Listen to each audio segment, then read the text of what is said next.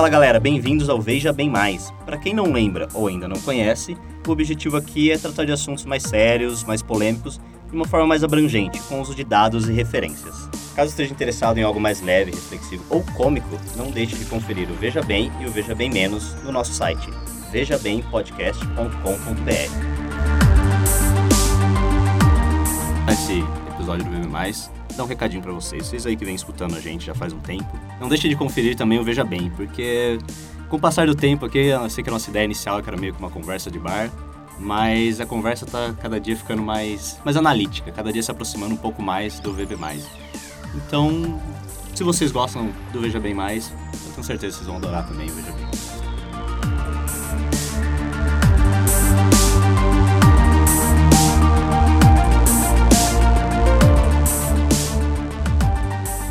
Bom, galera, no episódio de hoje a gente vai conversar sobre jornalismo. Acho que é legal a gente discutir um pouco aqui se ainda existe realmente o jornalismo, e o que anda acontecendo com essas notícias que a gente vê por aí, e qual a diferença a gente pode ver entre, sei lá, o jornalismo na TV, jornal que alguns ainda compram hoje em dia, ou principalmente na internet. Porque hoje em dia parece que qualquer um que tem um blog, um site... Pode se dizer. Hoje em dia, desde que a internet. Ele acordou hoje. Do coma! Nossa, tem blog, existem blogs. Vocês entenderam? Mas por que é relevante, William? Isso eu ia perguntar. Eu acho que antes da gente começar, a relevância não está nem só em entender melhor as tendências, mas também desfazer alguns mitos de onde está realmente o problema.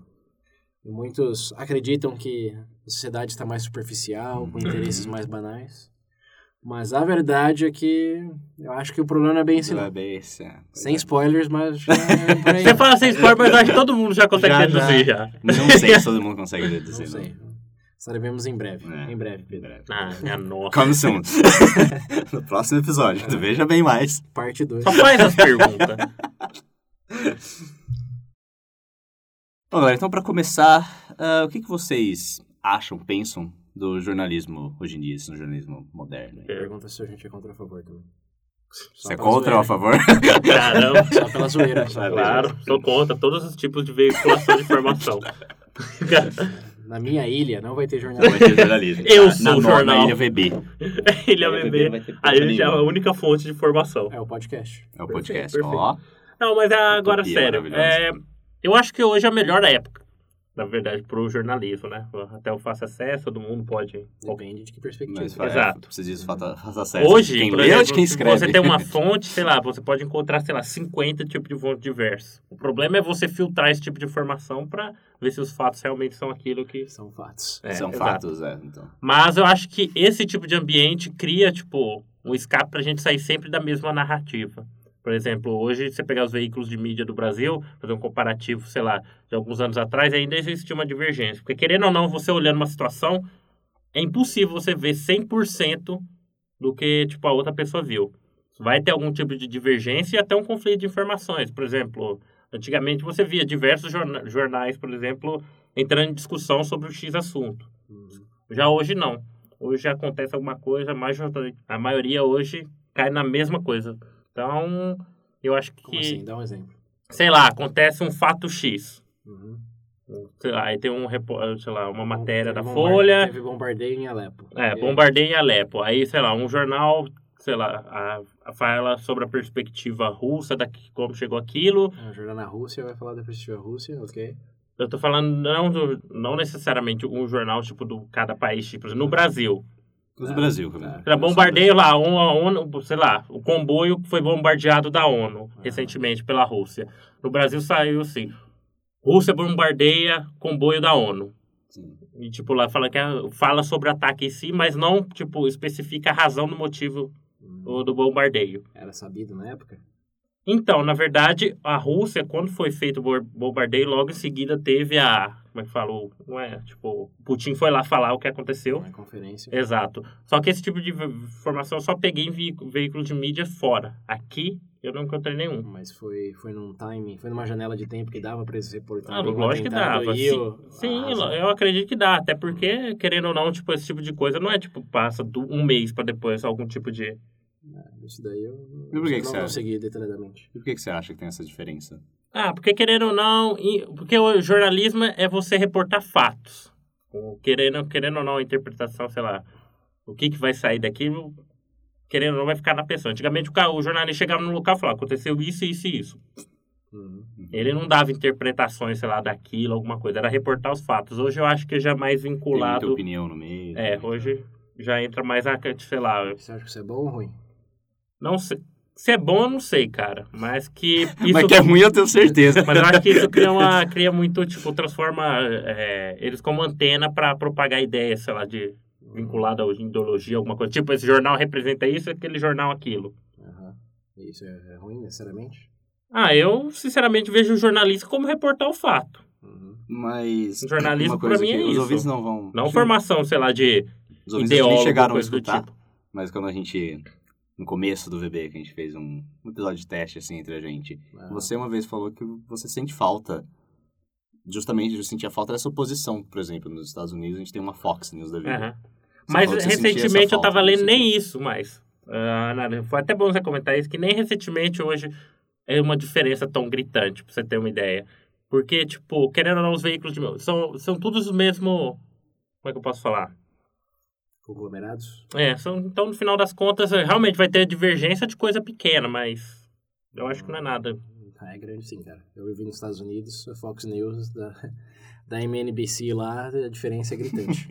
Enfim, eu acho que você tá em meio em contradição aí, porque você disse que sente que não é necessariamente bom, que as reportagens hoje são mais... Tem um escopo mais opinativo do porquê que as coisas aconteceram, não só relatar os fatos. Quando você mesmo sentiu falta aqui no Brasil deles não relatarem o porquê que o comboio foi atacado, só reportaram o comboio foi atacado. Não, mas eu digo nesse caso específico, não é exatamente... Deixa eu tentar explicar. Foi passada X informação, só que não o fato concreto, completo, entendeu? Mas aí acho que depende do quando foi reportado, porque o comboio explodiu... Todo mundo sabe com os Twitter hoje no mesmo segundo. Sim. E dá pra reportar nisso. Agora até o Putin ir lá esclarecer, eu acredito que foi depois disso ter acontecido. Não acho nem... É improvável que eles falaram, explodiu e já era. Até porque você tá falando o que a gente acha do jornalismo hoje, eu acho que o jornalismo seguiu a tendência da internet de se tornar cada vez mais participativo em vez de meramente expositivo. O adjetivo, não sei se é esse, mas de mera exposição. Como o Pedro estava falando, antigamente era só, estão aqui os fatos, mas hoje, pela internet, ninguém quer só os fatos. Quer uma opinião, quer uma análise. Até porque se a mídia, o veículo que dá essa reportagem, não tiver isso, você vai procurar em fóruns, vai procurar em blogs, mas, por exemplo, em outros lugares. Como é que você explica, então, o paralelo que tem com o crescimento, por exemplo, da grande mídia, esses veículos conglomerados maiores? Hoje, nos Estados Unidos, eu vi uma pesquisa falando que 71% da população nos Estados Unidos já não tem confiança nesse tipo de veículos. Por exemplo, quando passa alguma informação é vinculada normalmente... Sim, porque os Estados Unidos eu acho que é um lugar mais peculiar por causa da filiação política forte de alguns canais. Como a minha premissa é que tudo tá na Fox News ou é piada ou é o que outras pessoas acreditam como fatos, mas eu não acreditaria em nada que vem da Fox News. Nada, porque eu sei que o papel deles lá é defender os republicanos cegamente. Então, por exemplo, uma CNN da vida... A CNN hoje seria, antigamente seria o campo mais neutro dos Estados Unidos. Porque antes, se você é cegamente republicano, você vai assistir Fox News, se você é democrata, é... MSBC lá. Você ouviu como é? Tem até uma piada da CNN. Clinton Network News agora. O pessoal tá chamando. A CNN virou meio que um Discovery Channel, um History Channel, no quesito que tudo lá é breaking news, eles focam em coisas que nem sempre são relevantes e com experts que se contradizem mais do que qualquer coisa. Mas eu acho que é um problema mais de gestão da CNN. Por exemplo, a BBC não sofre disso. A BBC ainda é um canal que eu ainda consigo confiar. A CNN, ela passou foco muito em... É que assim, outra coisa que mudou muito de antigamente para hoje é que antigamente o critério era muito mais de verificação das fontes, era muito mais de realmente busca pela verdade do que de audiência, porque a audiência gera dado. Tipo, as pessoas liam jornais todas as manhãs, assistiam um noticiário todas as noites. Não era algo que já era parte da realidade. Você não tinha que buscar por isso já existia. Então, o que você buscava era só respaldo do que você estava falando e uma análise diferenciada dos outros canais. Agora, hoje, como pouquíssimos leem jornais e pouquíssimos realmente assistem a notícia ali no fim da noite, eu estava lendo a faixa... A idade média do americano que lê jornal hoje é de 55 anos. Caraca. Idade média, 55 anos. Nossa, falou disso aí, eu lembrei, cara. Realmente, hoje, você para analisar, até alguns veículos de mídias, que a gente mal imagina. Por exemplo, o New York Times, eu não sabia que recentemente teve um déficit. Não lembro quando teve que hipotecar parte do prédio. Sim, sim. Porque, querendo ou não, parece que esse boom da internet... Sim, sim. O negócio da internet, assim, é um viés, tem dois viés. O primeiro é, o acesso é muito mais abrangente... Sim. E é grátis. E o mais importante é o ser grátis. Quem queria ler jornal de manhã tinha que comprar o jornal. Uhum. E apesar de ter TV aberta, quem queria ter um jornalismo diferenciado tinha que ter uma BBC, uma CNN, etc. Mas hoje, tem até uma frase que eu gosto, que eu vi num comentário de um vídeo sobre jornalismo no YouTube, que o cara falou, jornalismo é igual pornô. Todo mundo quer um bom, mas ninguém quer pagar por isso. Essa é boa, essa é boa. Eu também convenhamos, né? Por que você vai acordar 6 horas da manhã, acordar cedo, ter que ir lá na banca, comprar o jornal? Você pode simplesmente levantar e ligar o celular. Não precisa nem ir na banca, mesmo seja entregue na sua casa. Pra que você vai pagar, né? Sei lá quanto que tá o negócio de jornal hoje. Vamos colocar uns R$100 aí, um valor simbólico. Pra que você vai pagar R$100 por mês, sendo que você abre o seu Facebook e já tá, você descobre tudo o que tá acontecendo no mundo. Exato. Então hoje, o problema com a CNN, voltando lá ao assunto, eu acho que eles perderam esse público fiel e eles têm que focar em atenção. Tem que ter esse negócio mais participativo para gerar publicidade, não só através do canal, que já é meio com a piada, mas no Facebook, no Twitter, no Instagram até. Não tem Instagram da CNN? YouTube, né? Tem muito no YouTube também. Canal que vai... E isso, assim, como prender a atenção. Esse é o que hoje eu vejo como um efeito colateral muito forte da internet no jornalismo. Não é mais... isso é bom ou não, é sim o quanto vai chamar atenção. Você pode ter vários tipos de headlines, ou maneiras de escrever alguma coisa. E a que mais chama atenção que a CNN fez ao ponto de se tornar uma piada dela mesma é de breaking news. Toda semana tem. Imagina aquele plantão da Globo, né? Que antigamente você vinha, meu Deus, apocalipse, é um apocalipse. Tem que botar medo. Isso não chama atenção? Sim. Tocou aquela musiquinha, parou a programação, vixe. Alguém morreu. Para tudo. Alguém ou vários. Você pode estar no tribunal sendo sentenciado à morte, você já vira pra TV já. João Clever, né? João Clever. E o que a CNN fez? Falou, isso daqui chama atenção, então... Vamos tocar aquele negocinho da Globo pra tudo que é notícia. Até o Justin Bieber ser preso, que é uma coisa que eu vi. Não sei se vocês viram, mas eu vi. Eu lembro disso. Inadvertidamente, tava lá na casa da minha avó, e até tocou o negócio da Globo, eu já parei, já falou, Justin Bieber foi preso na Flórida. Nossa! Mudou muito agora. A partir daquele dia, cara, eu não boto mais... Não tenho mais respeito nenhuma pelo plantão da Globo. Pode ser que seja o apocalipse, mas eu não vou mais olhar. Eu vou descobrir olhando no Facebook depois. Às vezes até antes, na verdade. Né? Então, em primeiro lugar, acho que o problema é isso aí. É fechar o público, ou avaliar o público como por métrica de atenção e não de qualidade da reportagem. E a segunda coisa, ou uma consequência dessa... Como você financia essa coisa de atenção? Você chama atenção para gerar mais propagandas, e é isso que te financia. E você passa a ser uma vítima desses comerciais. Os clickbait. Você passa a ser uma vítima desses comerciais da mesma forma que você passa a ser uma vítima da atenção. Porque quando você tinha um público lá fechado, o dinheiro que você tinha era destinado a jornalismo investigativo, destinado a repórteres que iam fazer fact-checking.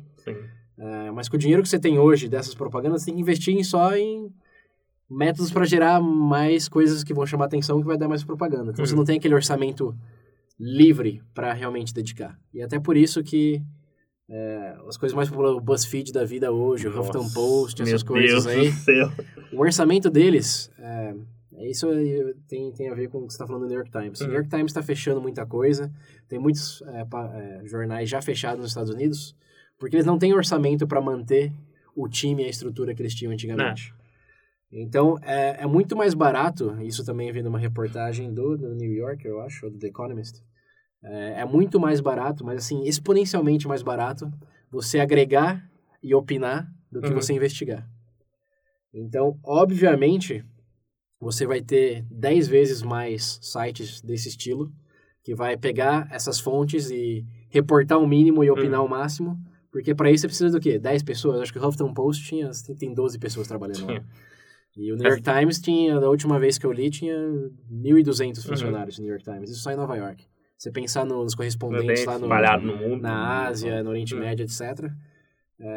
Cara, imagina o custo. E você pode ter os cliques que você quiser no site. Não tipo, milhões de cliques. Mas o clique paga o quê? Fração de centavos. Enquanto que a propaganda no jornal mesmo, no físico, ou mesmo na TV, aquele comercial de 30 segundos, pagava milhões por aquilo.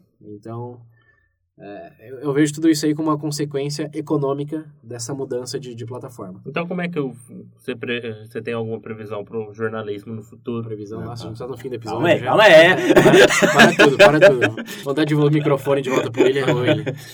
Não, você só... Algumas coisas que você falou aí que vão ser futuras perguntas, mas vamos voltar então para esse negócio da internet, que vocês falaram bastante.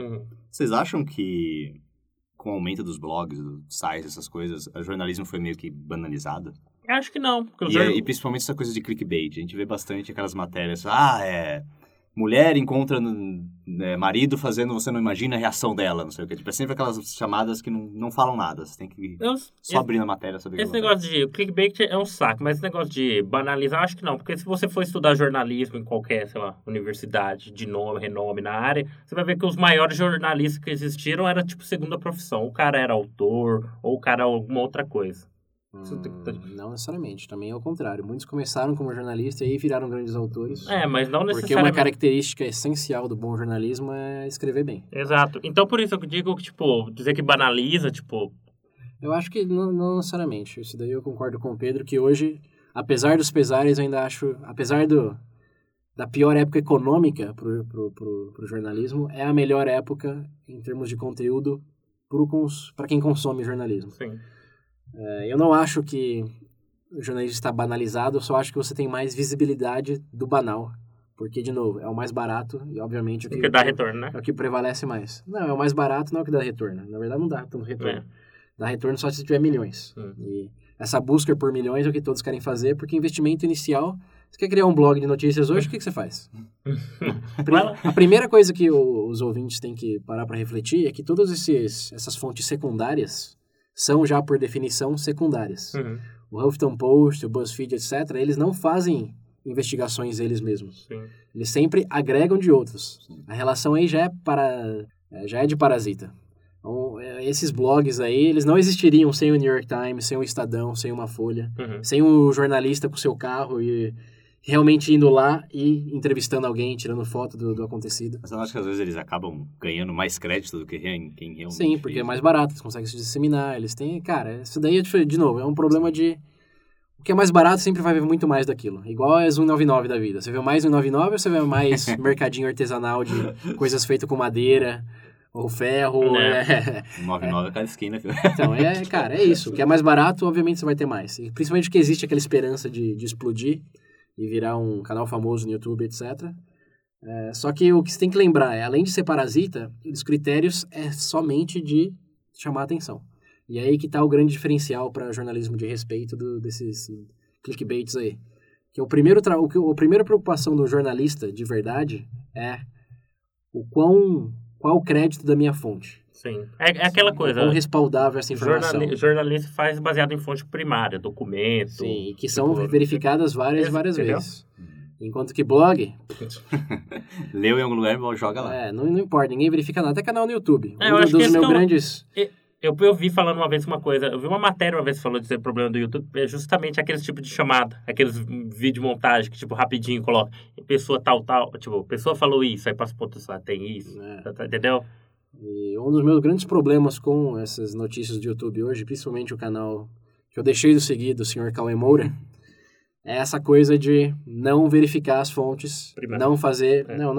Você não precisa ter fonte primária, porque, assim, não vamos ser hipócritas também. O nosso Veja Bem Mais aqui é todo em fontes secundárias. Sim. A gente nunca saiu fazer pesquisa de nenhum dos tópicos que a gente tá falando. A gente já falou de experiências pessoais relacionadas, mas é só... Isso é por definição anedota, e anedota não vale de nada no escopo analítico. Então, assim, eu não julgo você usar fontes secundárias como a gente usa. Eu só julgo não verificar se a sua fonte primária tem algum tipo de respaldo. Não, tipo, eu sei, minha maior preocupação em fazer o Veja Bem Mais é da onde eu estou tirando essas informações?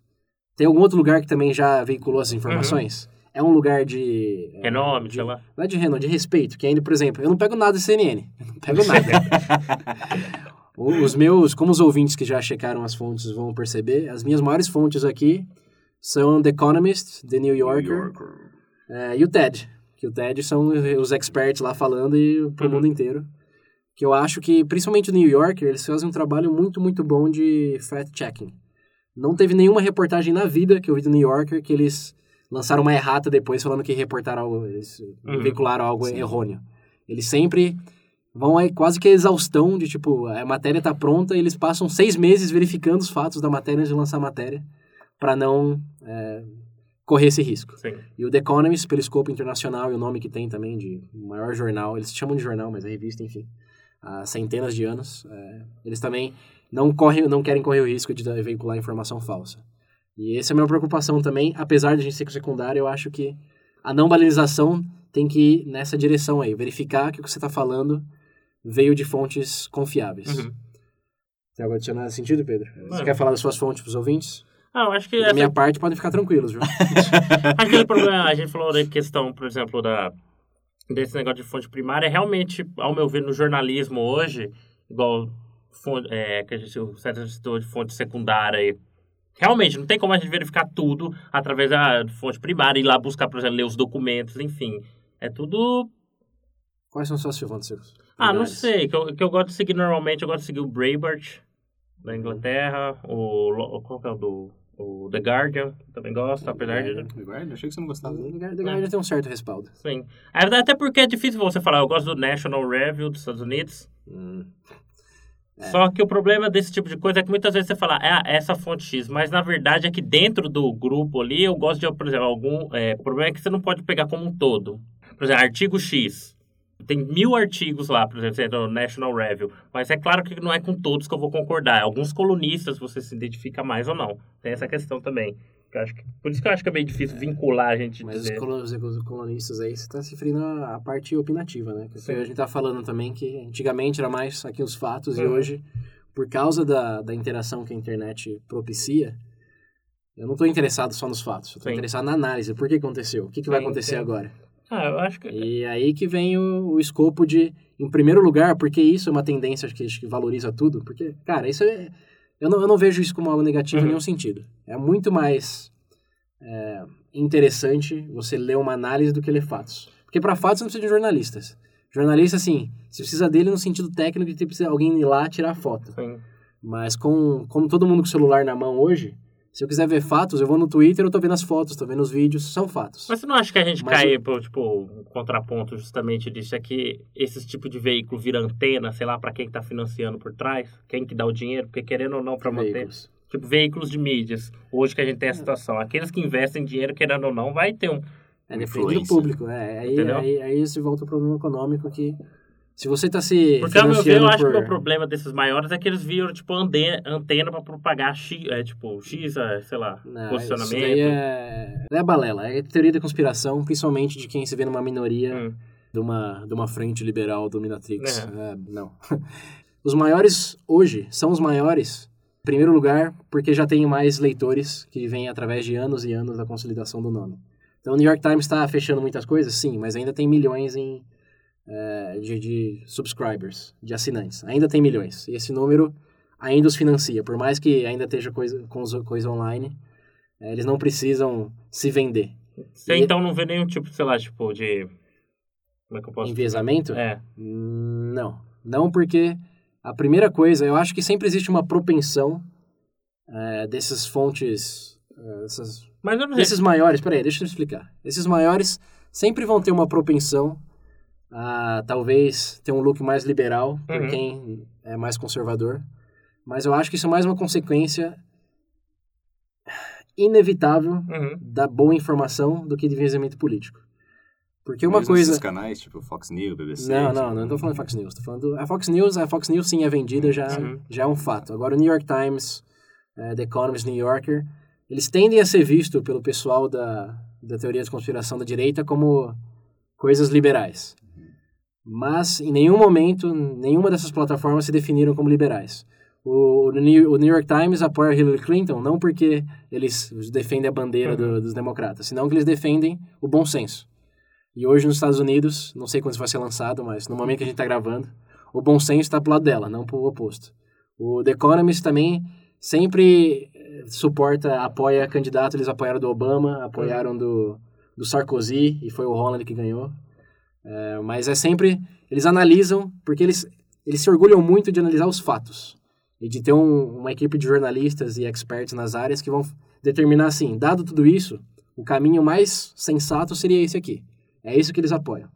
E se isso tende a ficar de um lado mais liberal do que do conservador, isso tem muito mais a ver com falta de credencial do outro lado do que deles de repente levantarem a bandeira porque são financiados por esse tipo de pessoas. É que eu não entendo sendo um fator econômico. Cara, o The Economist do New York Times também. Porque assim, eles não estão falando é melhor porque é melhor. Eles se orgulham de realmente fazer uma análise, de consultar quem entende da área e de divulgar os dados. É por isso que eu sigo eles, não é porque tem enviesamento. Então vamos analisar de uma outra perspectiva, só pra gente entender. Sei lá, deixa eu pensar no exemplo. Campanha do Trump. Hoje, todos os especialistas, todos esses veículos estavam que, tipo, não ia conseguir nem chegar nas... Como é que fala? Esse é um candidato. Esse é um candidato. Isso daí foi propagado. Sim. Hoje, a gente tá concorrendo diretamente com a Hillary Clinton. Tipo, baseado em todo esse...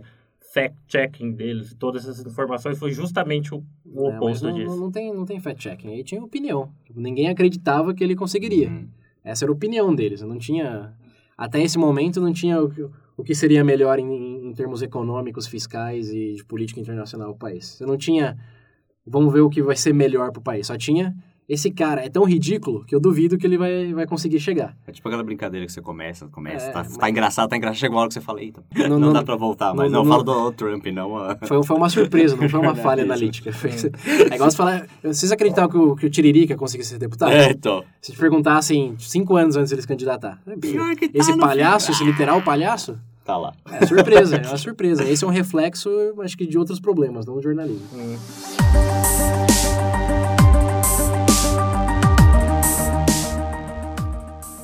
Essa foi a discussão de vocês agora. Por exemplo, você falou que acha interessante, o César, você falou que você acha interessante quando você não lê só fatos, você lê a opinião da pessoa e outras coisas.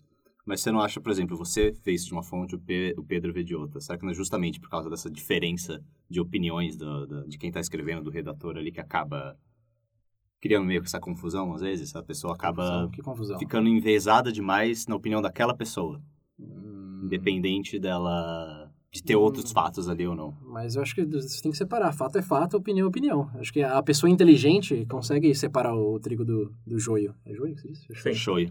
Joio? Joio. Ah, não, joio é o molho. Eu tenho certeza que eu já falei muitas vezes joio nesse período. Mas é aí que você tem que separar. Eu tô lendo, o fato o negócio lá explodiu, o comboio da ONU explodiu, esse é o fato. É, agora, o que levou a isso... Obviamente, no jornalismo, os próprios jornalistas admitem, não existe objetividade. Sempre vai ter enviesamento de uma perspectiva ideológica ou de outra, sempre. É, pode ser que seja menos prevalente em uns canais, pode ser que seja mais em outros, como Fox News é escancaradamente enviesada. O New York Times, pode-se dizer que tem os jornalistas que trabalham lá, por já estar num lugar grande, que pegam pessoas extremamente bem educadas, etc., inevitavelmente vai acabar tendo uma tendência... para uma perspectiva mais liberal, inevitavelmente. Porém, isso não altera os fatos. É, a Fox News já relatou muitas vezes que o aquecimento global não existia, que era tudo um hoax da China. Isso não é fato, meu amigo. Se todos os cientistas do mundo que entram em consenso e têm dados provando A mais B de que aquecimento global é uma realidade, você falar que não é uma realidade é um desserviço. Você deixou de ser um jornalismo e passou a ser Discovery Channel, o History Channel. Você está em teorias de conspiração para agradar quem precisa disso, mas não... É aí que eu acho que diferencia o fato da opinião. Fatos são fatos. Aquecimento global é um fato. Se você discorda disso, amigo, você está no planeta errado. Porque aquele é um fato. E, tá feia a coisa, hein? É, a sua opinião de quem é a culpa, como tem que resolver, etc. Aí sim, cara. Aí não importa. Eu acho que é eu que cria o positivo. Porque as diferenças de opinião de como resolver o problema é o que vai agregar para uma solução ideal. Se todo mundo concordasse que a solução era somente cortar a emissão o máximo possível e voltar para uma era pré-civilização de emissão, eu não acho que isso seria ideal. Agora, se tem um cara falando lá, não, tem que ser gradual, o outro falando, não, tem que ser mais extremo. E esse conflito de um focando no interesse econômico enquanto o outro foca mais no ambiental, isso daí que gera a negociação que vai chegar numa solução sustentável. Isso daí eu apoio. Eu acho que a gente perde muito no Brasil, já focando mais para o território nacional, de não ter essas opiniões tão divergentes no sentido de ler coisas que vão te fazer pensar de maneira diferente, que é o que a gente quer fazer com o Veja Bem Mais aqui. Essa foi a nossa grande intenção desde o começo, como vocês lembram, de ter opiniões contrastantes discutindo um tópico. Porque a Folha hoje, como o Pedro mesmo já falou, diz a mesma coisa que o Estadão, que diz a mesma coisa que a Globo, que diz a mesma coisa que o Jornal da Record, etc. E onde está o discurso aí? Você não tem discurso, você tem só uma frase repetida várias vezes. O discurso está realmente nesse conflito, mas não dos dados. Os dados, dados são dados, por favor. Eu acho que falta opinião. Falta... Eu acho que falta esse negócio que separa os fatos e cria opiniões que conseguem se divergir de forma produtiva e não... Enfim, chovendo molhado. Vocês acham, então, que, por exemplo, aqui no Brasil, se uma Globo da vida fala uma coisa, digamos assim, a maior... O resto vai acabar seguindo aqui. Ah, repete. Você repete. Você se lembra daí? Mas assim, tem que ver o que tá falando. Se tá falando fato, tem que repetir. Uhum. Agora a Globo falar... É que a Globo, assim... A Globo é um caso à parte. Mas é aquela coisa... Se a Globo apoia uma causa hoje, que outro canal que vai ser encontro e vai ter tanto... vai atingir tantas pessoas como a Globo? Vai ter tanta exposição quanto a Globo. Esse eu acho que é o pequeno problema. Assim, você pode... Assim, o Fox News, eu digo, não é referência porque eles já estão no History Channel. Mas a força de o Bill O'Reilly, por exemplo, que é um cara que... Ele realmente diz... Ele tem a opinião dele que é bem dele. Mas ele não nega fatos. Mas a força dele, acho que é de realmente trazer a opinião contrária dele e fomentar um discurso. Isso daí acho que é o que eu falto. Tirando a Fox News, o Bill O'Reilly é um cara que eu vejo valor por fomentar essas discussões sobre políticas, medidas e não sobre fatos. Sim. Tanto é que ele, quando você vê ele em programas de late night, no Jimmy Kimmel, no Stephen Colbert, etc., o papo que ele tem são sempre, cara, são incríveis. Assim, quando você assiste o show do Bill O'Reilly, você face palm total. Mas quando ele discute com esses outros grandes da mídia, mais alegadamente liberal... Você vê que realmente eles conseguem ter uma discussão por 10, 15 minutos que é produtiva. Sim. É o mais próximo do Veja Bem Mais que eu consigo ver, assim. Eles acreditam em coisas totalmente diferentes, mas conseguem encontrar o meio do campo e conseguem, assim, criar novas análises a partir disso. Isso eu acho que é legal e que existe lá, por ele e por outras formas, e aqui no Brasil é algo que eu não vejo. Você Os que vão no Late Night hoje... É piadinha e é chovendo molhado de que já aconteceu. Eu acho que a própria estrutura é muito diferente. Nos Estados Unidos, uma coisa aqui no Brasil que ainda, tipo, eu acho que é mais, como é que eu posso falar, mais voltar pro pessoal mais antigo. O rádio, por exemplo, como fonte de informação nos Estados Unidos é muito mais forte que aqui. Podcast, principalmente. Eu acho que até a própria estrutura do cenário, sei lá, jornalístico do americano pro brasileiro muda demais. Aqui no Brasil é mais focado... Como é que eu posso falar? Os Estados Unidos tem esse viés partidário e tudo mais. No Brasil é mais regional, não sei se é o termo que eu posso usar, é regional, ou certo? Vocês já conseguiram notar isso também? É diferente, porque a estrutura política aqui é diferente. Não tem uma direita e esquerda tão definida e tão forte. E não, na verdade, se for realmente pensar em direita e esquerda, como a gente já falou, não existe aqui. Só existe o centro que está muito mais para a esquerda. Sim. E se isso é positivo ou negativo, aí é questão de opinião. E aí a gente tenta fomentar o discurso. Mas eu acho que fazer o pessoal que tenta fazer um comparativo do Brasil e Estados Unidos não tem essa concepção de diferença e acaba misturando as coisas.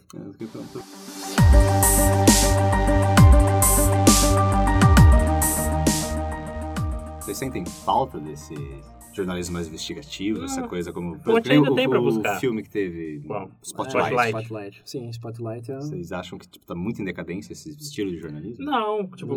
Não, só tá em falta. É. Antigamente é muito mais porque tinha dinheiro pra financiar. Sim. Hoje é muito mais, de novo, é agregar e opinião. Agregação e opinião. Isso não é investigativo. Pra nada. E as formas de solucionar esse problema são poucas, infelizmente. Porque já que não tem tantos assinantes para dar o dinheiro livre de qualquer obrigação, você tem duas opções. Ou é clickbait, que você vai ter que focar em algo que não é investigativo. Sim. Ou você vai ter que precisar de doação. E a doação tem dois potenciais problemas. Um é que ela normalmente não é suficiente. Sim. E New York Times precisa de, sei lá... Eu lembro que eu li no... Para manter o escritório deles em Doha, eu acho, que eles têm lá, precisam de $150 milhões anuais para manter o escritório lá. $150 milhões é um negócio que o cara vai doar, assim. Você quer $1 milhão? Ok. Tudo concebível. Agora 150? Cara. No escopo de um jornalismo investigativo de qualidade que você precisa, é difícil conseguir tudo através de arrecadação. E o outro problema é quando essa arrecadação vem com amarras, né? Principalmente... Assim, tem exemplos como o Jeff Bezos, que é o dono da Amazon, ele comprou o Washington Post. Sim. E no contrato lá ele assinou que ele não ia interferir na independência editorial do jornal. Ele assinou. Tava lá. E de vez em quando ele dá umas ideias bem esdrúxulas de, tipo, fazer app pra ler aplicativo e tirar sílabas, tipo, umas coisas assim. Que tá até no negócio do Last Week Tonight, com o John Oliver, link nas referências. Assim, mas... Ele é uma exceção à regra. Tem outros, por exemplo, tem um bilionário russo que comprou... Ixi, o que ele comprou? Ele comprou uma parte do The Guardian, eu acho. Uhum. Posso estar confundido aqui, mas... Não, mas eu acho que é isso mesmo. Esses daí, assim... E o The Guardian criticando o governo russo, eu não sei se é tão prevalente hoje mais, se o quanto se sai...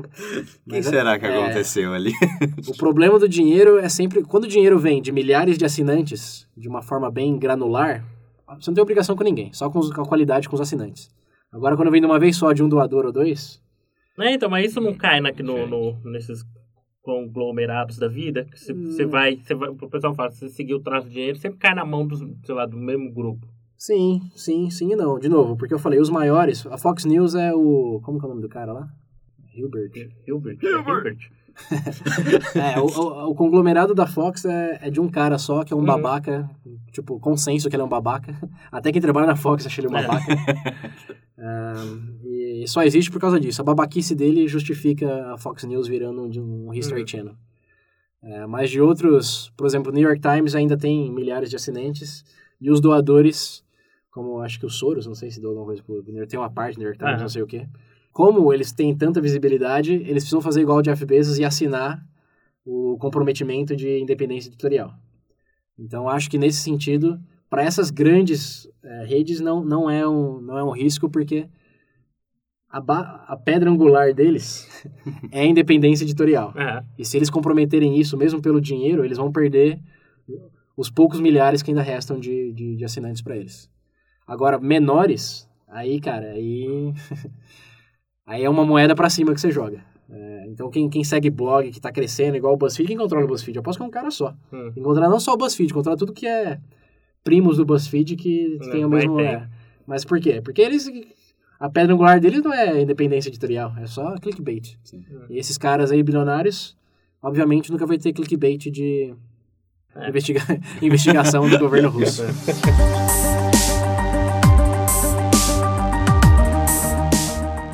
Galera, o César já falou umas duas vezes aí sobre, por exemplo, o negócio do New York Times, que tem... Eles estão perdendo dinheiro, mas eles não ganham mais tanto dinheiro quanto antigamente e não conseguem manter os funcionários.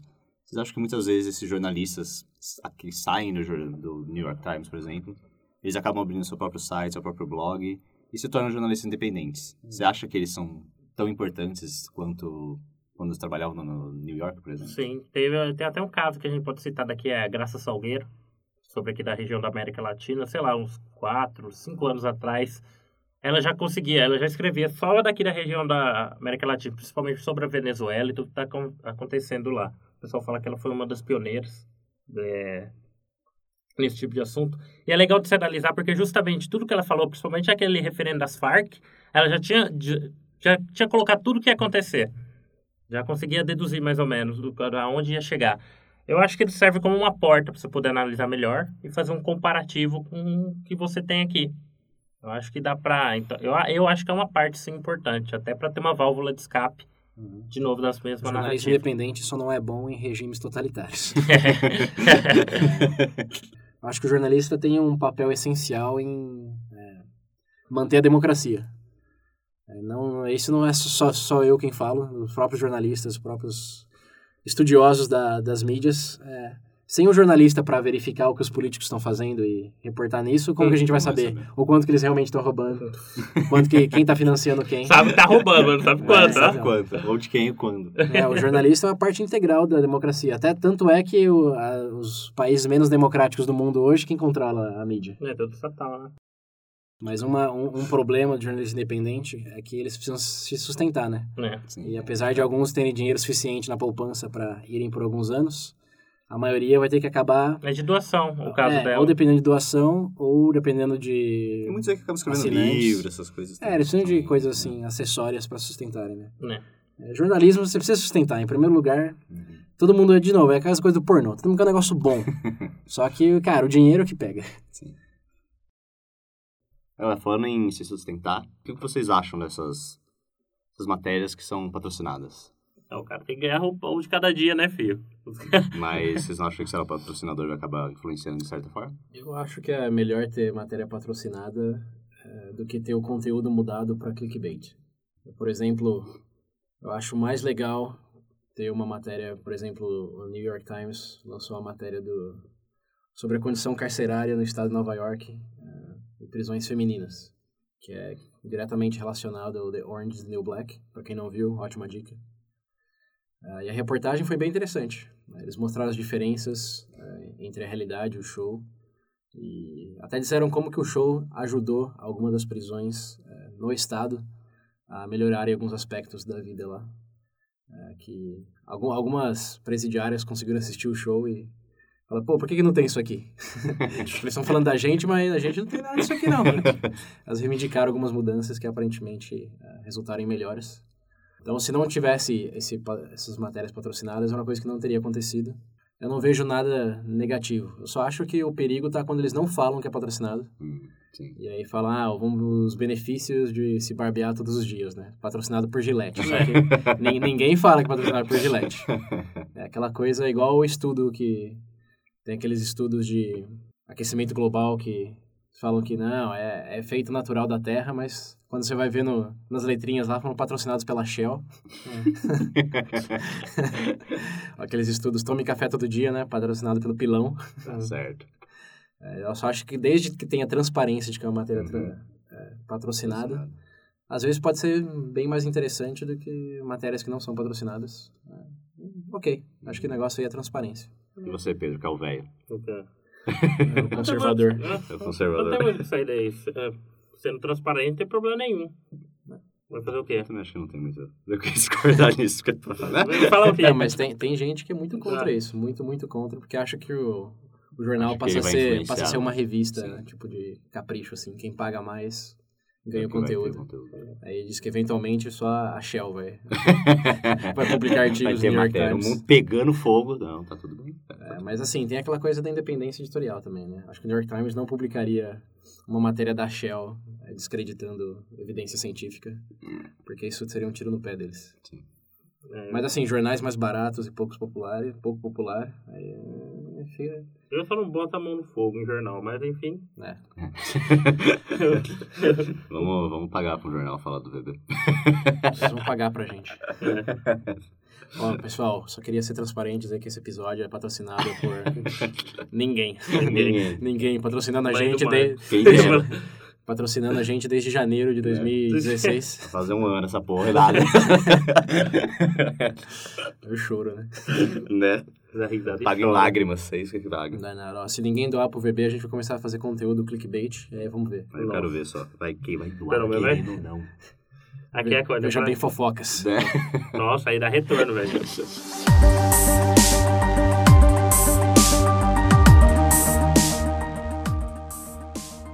Vocês têm alguma previsão pro futuro do que vocês acham que vai ser o jornalismo? Como que Eu não gosto de jornalismo especulativo. Eu acho que a tendência é só que o jornalismo tá muito melhor pro consumidor, porque consegue interagir mais, tem uma abrangência muito maior de fonte. É, realmente, vai ser mais dinâmico.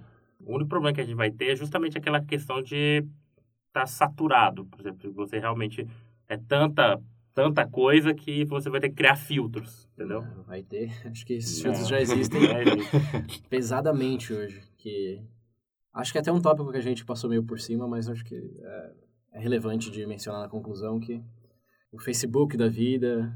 Cara, o Twitter, celular com a mão, você tá no lugar, né? Tipo, já... Sim, mas eu digo, é tudo... Você sempre filtra o que você vê. Uhum. Então, apesar de ser mais abrangente, interativo, eu já li muitos jornalistas também alegando que vivemos numa bolha informativa muito menor do que há 30 anos. Uhum. Antigamente, você assistia o jornal à TV aberta e, como eles tinham que agradar literalmente todo mundo, eles passavam um pouco de tudo. Uhum. Agora, como você pode realmente botar um cabresto para só ver informações provenientes de coisas associadas à sua ideologia, é muito mais fácil. Acho que é por isso até tem gente que alega, e eu tô de acordo que a radicalização que a gente vê hoje é muito em virtude disso. Você pensar em 2002, fim dos anos 90, a esquerda e a direita, principalmente lá fora, aqui no Brasil, bom, a gente já falou, mas não era assim tão latente. E hoje, acho que por causa do Facebook e todos esses filtros de informação, até o Google mesmo, que o Google sempre analisa suas pesquisas e vai tirar sugestões baseadas naquilo. As pessoas consomem mais do que daquilo que elas já concordam. Então, essa radicalização que a gente vê hoje pode muito bem ser em virtude disso. Já que você só vê aquilo que você concorda, quando chega no momento de decisão mesmo, política... Aí sim que os nervos ficam à flor da pele. Você já tá enraizado naquilo, né? Exato. É a briga, aí vem a treta, né? É a treta. Aí todo mundo... É o caos, aí fica bom. Deixa de ser amigo no Facebook por causa de quem tá votando. É aquela coisa, né? Até a maneira de se manifestar já mudou, né? Em vez de ir lá e ter aquela discussão, não, por que você vai votar nesse cara, sendo que X? Sim. É mais, não sou mais seu amigo no Facebook. Olha o protesto. Aí vem os textão. Não fala. Mas o textão, quem lê o textão? É quem é contra? Só lê textão quem acha que lê. Quem lê textão? Ah, não sei, cara. Seria. Só a mãe de quem postou. Olha lá. Mas, só para não acabar numa nota tão pessimista, vamos lembrar que ainda existem mídias que tentam mostrar os dois lados. Tipo, o bebê. Assim, muitas vezes a gente acaba entrando num consenso. Como nesse episódio, acho que não teve muita divergência de opinião. Mas a intenção aqui é não evitá-la. Quando acontece um consenso, ok. E quando não, melhor ainda. E aí, quem tiver... Até eu vou aproveitar o gancho, porque aqui a gente já falou de tantas coisas que... tem um lado a favor e contra, que a gente está chegando num momento que não... Os assuntos bem controversos estão... Sumindo não, está acabando o estoque. Está acabando o estoque, pô. Então, os ouvintes aí que estiverem interessados em nos dar sugestões de mais coisas controversiais que a gente não falou ainda, e eu sei do aborto, está na lista, por favor, entrem lá no site, no WhatsApp, etc. e mandem a sugestão. Bom, galera, então dá para finalizar por hoje aí, mais esse episódio. E vocês querem falar alguma coisinha por último, pessoal, ou não? Antes da gente mandar eles... Fazer só o que eles devem fazer sempre. Só curte as coisas, gente. Por favor, ajuda a gente. Exato. Comenta, compartilha. Participação. A gente quer participação agora aqui no VB. A gente falou que o jornalismo hoje é melhor pro consumidor porque é mais interativo. Essa parte da interatividade tá faltando. Não tô sentindo, tá? Mas assim, eu tenho que observar que, apesar de vocês não interagirem com a gente necessariamente, eu tenho certeza que vocês interagem com colegas, familiares, etc. E se a gente está fomentando essa discussão, mesmo no escopo privado de vocês, já... Não passa a mão na cabeça. Não. É só falar que... Eu já falei com muita gente pessoalmente que disseram que discutem muito o nosso conteúdo, só que não no nosso site. Que maravilha, hein? Uai! Por que você... Mas assim, tem que lembrar que tem que sustentar, né? A gente tem que sustentar. Se vocês tiverem comentários lá, se os patrocinadores puderem ver que realmente existe uma comunidade ali fervente. Olha, realmente alguém vê esses, né? Vocês vão escutar Veja Bem Mais por muitos mais anos. Sim. Aparece se... uns gatos pingados no Twitter de vez em quando. Comentando. E se não, prepare-se pro Veja Bem Fofocas. Direto, vida dos famosos. Giro de notícias dos famosos. Nossa senhora. Que reclama do Cauê Moura, que era diferente, olha, é pra essas coisas. Não me obrigue a confrontar minha própria hipocrisia, eu penso.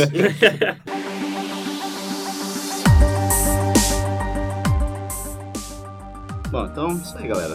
Falou, continuem aí, sendo sempre informados. Vocês viram que a opção hoje em dia não falta. Divulga o VB+. Pelo amor de Deus, divulga o VB+. E não esqueçam de escutar também o... Veja Bem. Outros, né? Somente o Veja Bem. Então é isso aí, até a próxima. Boa noite. Boa noite?